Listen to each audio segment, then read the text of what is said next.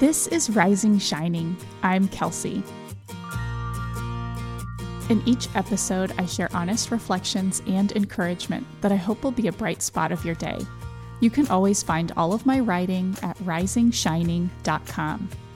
This is episode eighty-five, my current weekday routines and finding deep work time.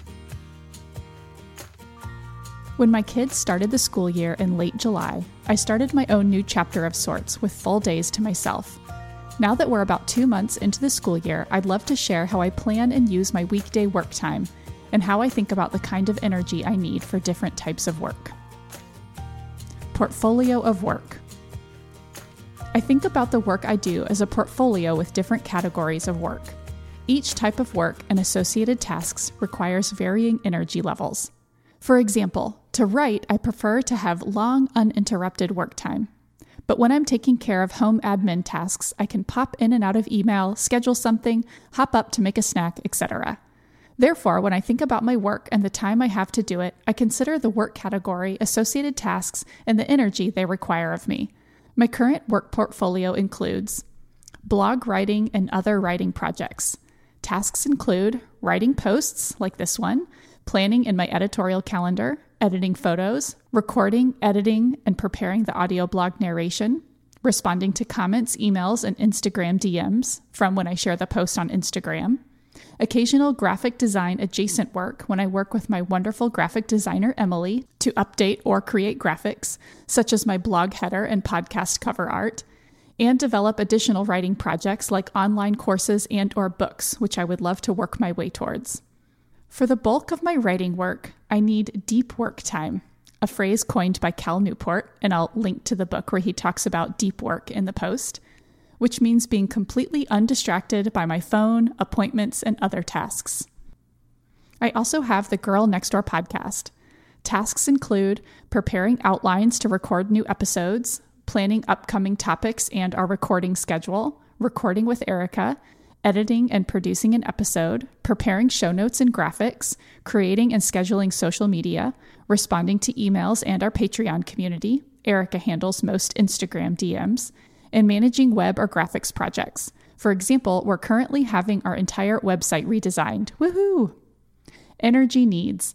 I need focused energy to prepare outlines ahead of recording, but not to the same degree of deep work that I need for writing.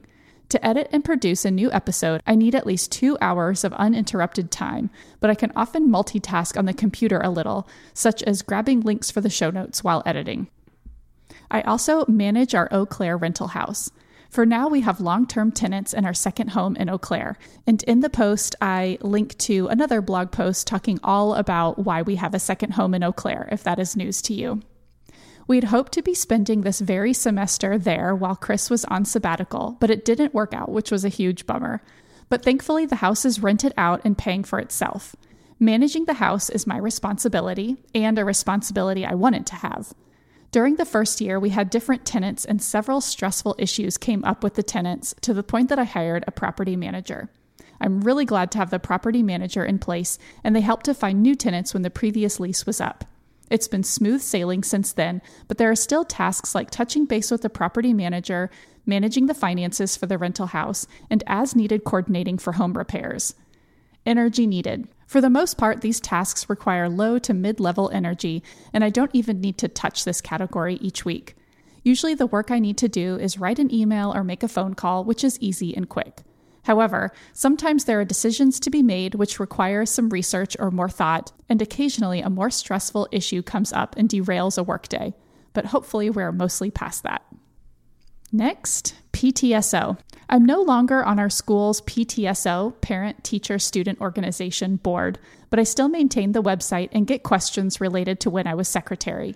Tasks include quarterly-ish website updates as needed, fielding the occasional question about the website or secretary role, which I also held, and occasional volunteering. For example, I was in charge of the first day of school boohoo woohoo reception.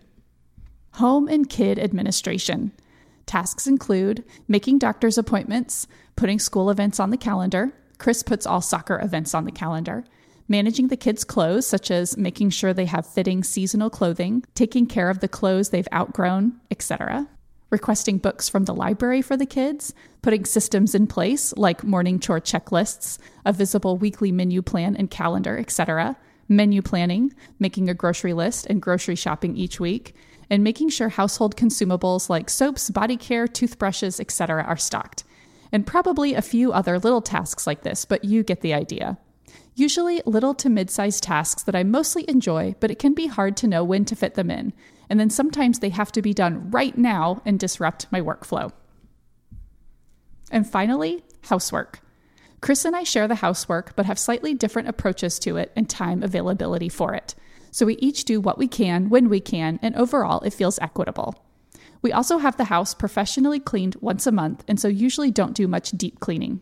I'll list the house tasks I aim to get done during my work days, but many of these are also tasks that Chris does as well. Generally, we each try to do whatever needs doing as our time allows, and right now I have more flexibility in my days. Tasks include laundry.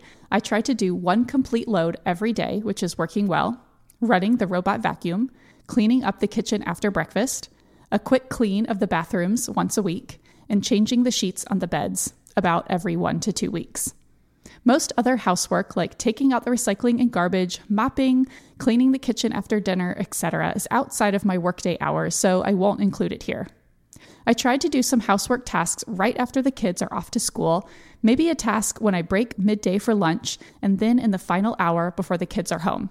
I try not to let housework consume my day unless I intentionally plan on it. Blocking days. Because I need deep work time for writing, I found it helpful to block some of my days for specific tasks. I still use my Monday morning ritual of getting up early and listing my intentions for the week. When I do this, I try to assign specific days and blocks of time to the bigger tasks. That helps me make sure I'm being reasonable in my expectations for the week and helps me mentally prepare for the work. Since Maeve started going to daycare on Mondays, and now I can't remember how long ago this was, I have made Mondays my writing days. On writing Mondays, I try to jump into writing without checking my email and ideally without even being on my phone. One email or text can pull my thoughts away to looking something up or scheduling something, and I find it harder to stay focused after that. Tuesdays are for podcast work. In the morning, I'll edit an episode if needed. If Erica and I are recording, we start recording at twelve thirty p.m., and that usually takes us until two p.m. when I need to transition out of work mode ahead of school dismissal.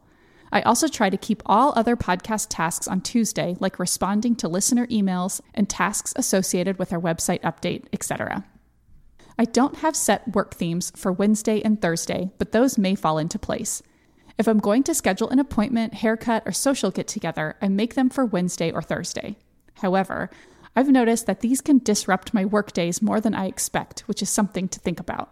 Otherwise, I use Wednesday and Thursday to wrap up writing or podcasting, and often for home admin tasks, errands, and whatever else has come up.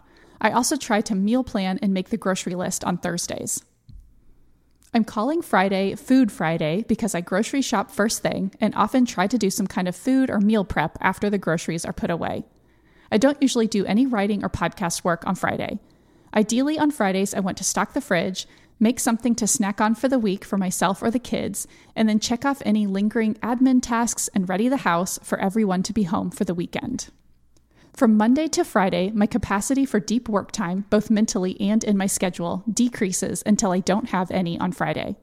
I find that as the week goes on, more little tasks that need attention pile up, I'm more likely to be tired, and the house is more likely to be messy. None of those things puts me in a good headspace for deeper work, so I schedule my days and work accordingly. Reflections on my current weekday schedule. I love my current schedule and want to make the most of the time I have. Honestly, I'd happily take more work time, but I also really value being home when the kids are out of school. Blocking my Mondays, Tuesdays, and Fridays for specific kinds of work is working really well. My everyday cleaning routines are helping the house to stay pretty tidy through the week, especially fitting in a start-to-finish load of laundry on most days and running the robot vacuum a couple times each week, or preferably even more. Although I try to be very intentional about scheduling appointments and weekday socializing, I think I need to be more militant about protecting my time. I've noticed that more than one midday commitment during the week, whether a coffee, counseling appointment, haircut, additional workout, et cetera, can make my work time feel too fractured. We're about to head into the kids' two-week fall break. Ack! I think they schedule it too early in October. But when they're back in school, I want to have a general practice of only having one extra thing during the week. The last thing I'd like to fit in more of during my work days are coffee dates with Chris. This isn't work-related, and I just said I want to prioritize work time. But not only is Chris more important than my work, but it's much easier to transition back into work mode after a coffee date with him. Chris is working from home the majority of the time, although his schedule varies and is busier with the semester underway.